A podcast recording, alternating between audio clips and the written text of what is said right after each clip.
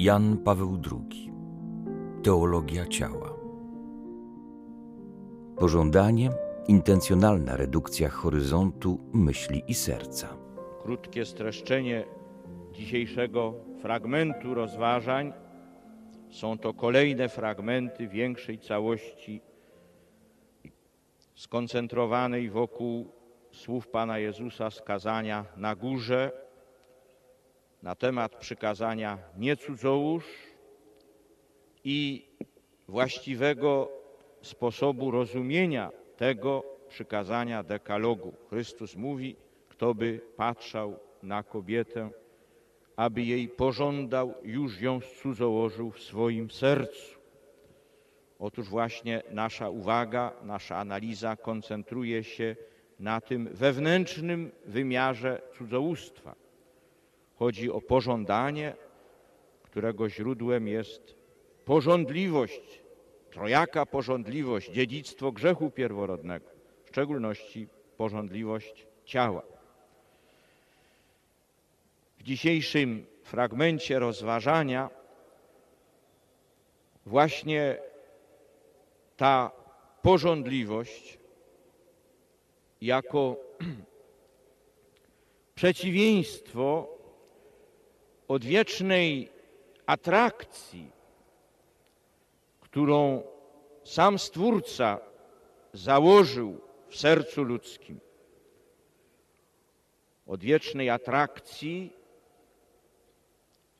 która istnieje pomiędzy mężczyzną a kobietą, która niesie w sobie także odwieczne Boże wezwanie do szczególnej jedności, do wspólnoty małżeńskiej, do zjednoczenia osób. To wszystko jest odwieczne dzieło Boże, wpisane w samą tajemnicę stworzenia. Poświęcaliśmy temu uprzednio wiele rozważań, przede wszystkim opierając się na słowach Księgi Rodzaju. Natomiast to pożądanie, o którym mówi Chrystus w kazaniu na górze, jest jakimś zacieśnieniem, jakąś redukcją tej treści, która mieści się w owym wezwaniu, wezwaniu do zjednoczenia osób. Zacieśnienie, ograniczenie, redukcja do jednego wymiaru, do jednej tylko wartości do wartości płci i szukanie zaspokojenia w tym jednym wymiarze. To może być już treścią aktu wewnętrznego, samego, jak Chrystus mówi, pożądania, nie tylko działania. Niemniej już takie pożądanie, tak ukierunkowane, nazywa Chrystus cudzołożeniem w sercu i te słowa dają bardzo wiele do myślenia.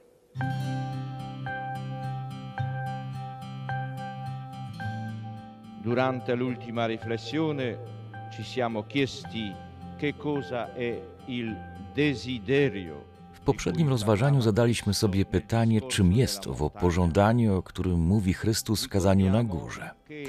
Pamiętamy, iż mówi na ten temat w związku z przykazaniem nie cudzołóż.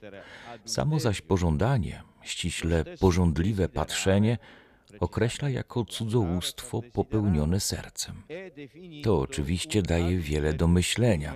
W poprzednich rozważaniach wyraziliśmy pogląd, że Chrystus, wyrażając się w ten sposób, chce wskazać swoim słuchaczom na odejście od oblubieńczego znaczenia ciała, jakiego doświadcza człowiek, w tym wypadku mężczyzna, wewnętrznym akcie pożądania, poddając się pożądliwości ciała.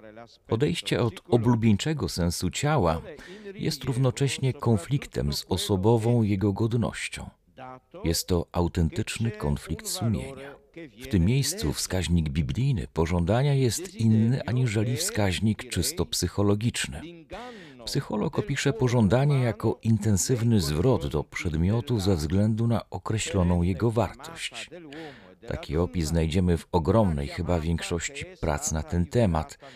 Natomiast opis biblijny, nie kwestionując zresztą aspektu psychologicznego, uwydatnia nade wszystko moment etyczny, moment naruszenia wartości.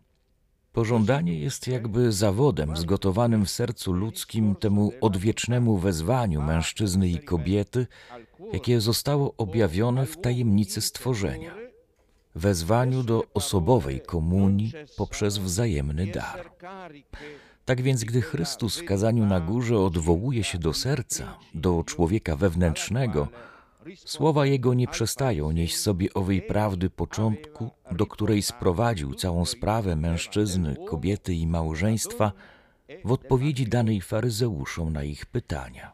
La perenne chiamata di cui abbiamo cercato di fare le analisi seguendo il libro della Genesi Owo odwieczne wezwanie, którego analizę staraliśmy się przeprowadzić, idąc za księgą Genezis, odwieczna poniekąd fascynacja wzajemna mężczyzny kobiecością kobiety, a kobiety męskością mężczyzny, jest wezwaniem poprzez ciało. Nie jest natomiast pierwotnym pożądaniem, w znaczeniu takim, o jakim świadczą słowa z Ewangelii Mateusza, rozdział 5, wersety 27 i 28. Pożądanie jako aktualizacja porządliwości ciała oznacza swego rodzaju redukcję tego, czym było i merytorycznie nie przestaje być owo wezwanie, owa wzajemna fascynacja. Odwieczna kobiecość, podobnie zresztą jak odwieczna męskość, również i w całej swej historyczności, stara się uchylić od pożądania i szuka dla siebie miejsca na właściwym dla świata osób poziomie afirmacji. Świadczył o tym już ów pierwotny wstyd, o jakim mowa w Księdze Rodzaju, rozdział trzeci. Ten wymiar intencjonalności ludzkich myśli i serc stanowi jeden z głównych wątków ogólnoludzkiej kultury. Słowa Chrystusa z kazania na górze potwierdzają ten właśnie wymiar. Non di meno, queste parole esprimono chiaramente che il desiderio fa parte della realtà del cuore umano. Niemniej jednak słowa te mówią bardzo wyraźnie, iż pożądanie należy do rzeczywistości ludzkiego serca. Jeśli twierdzimy, że w stosunku do odwiecznej wzajemnej fascynacji męskością i kobiecością pożądanie jest pewnego rodzaju redukcją, to mamy na myśli redukcję intencjonalną, jak gdyby ograniczenie czy zamknięcie horyzontu myśli i serca.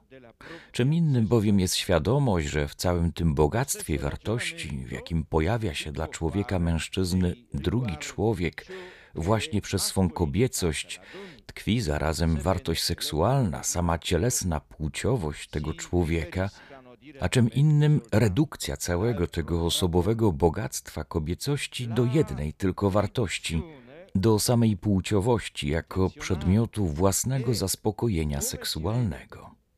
To samo oczywiście można powtórzyć w odwrotnym kierunku, w stosunku do męskości, chociaż słowa z Ewangelii Świętego Mateusza, rozdział 5, wersety 27 i 28 bezpośrednio dotyczą tylko tamtej relacji. Owa redukcja intencjonalna jest, jak widać, natury nade wszystko aksjologicznej. Samo odwieczne wezwanie wypowiedziane kobiecością pod adresem mężczyzny wyzwala w nim, bo może i powinno wyzwalać całą skalę pragnień duchowo-cielesnych natury osobowej i komunijnej, którym to pragnieniom odpowiada proporcjonalna hierarchia wartości. Pożądanie zaś przesłania tę hierarchię wartości właściwą osobowej fascynacji odwiecznego wezwania męskości i kobiecości. Il desiderio fa sì che all'interno, cioè nel cuore, Pożądanie przyczynia się do tego, że w polu widzenia człowieka owładniętego nim zaciera się osobowy sens ciała. Kobiecość dla męskości przestaje być nade wszystko wyrazem osobowego podmiotu, przestaje być swoistą mową ludzkiego ducha, traci wymowę znaku, traci charakter znaku. Przestaje niejako dźwigać na sobie to wspaniałe znamie oblubieńczego sensu ciała przestaje być jego świadomościowym i przeżyciowym kontekstem.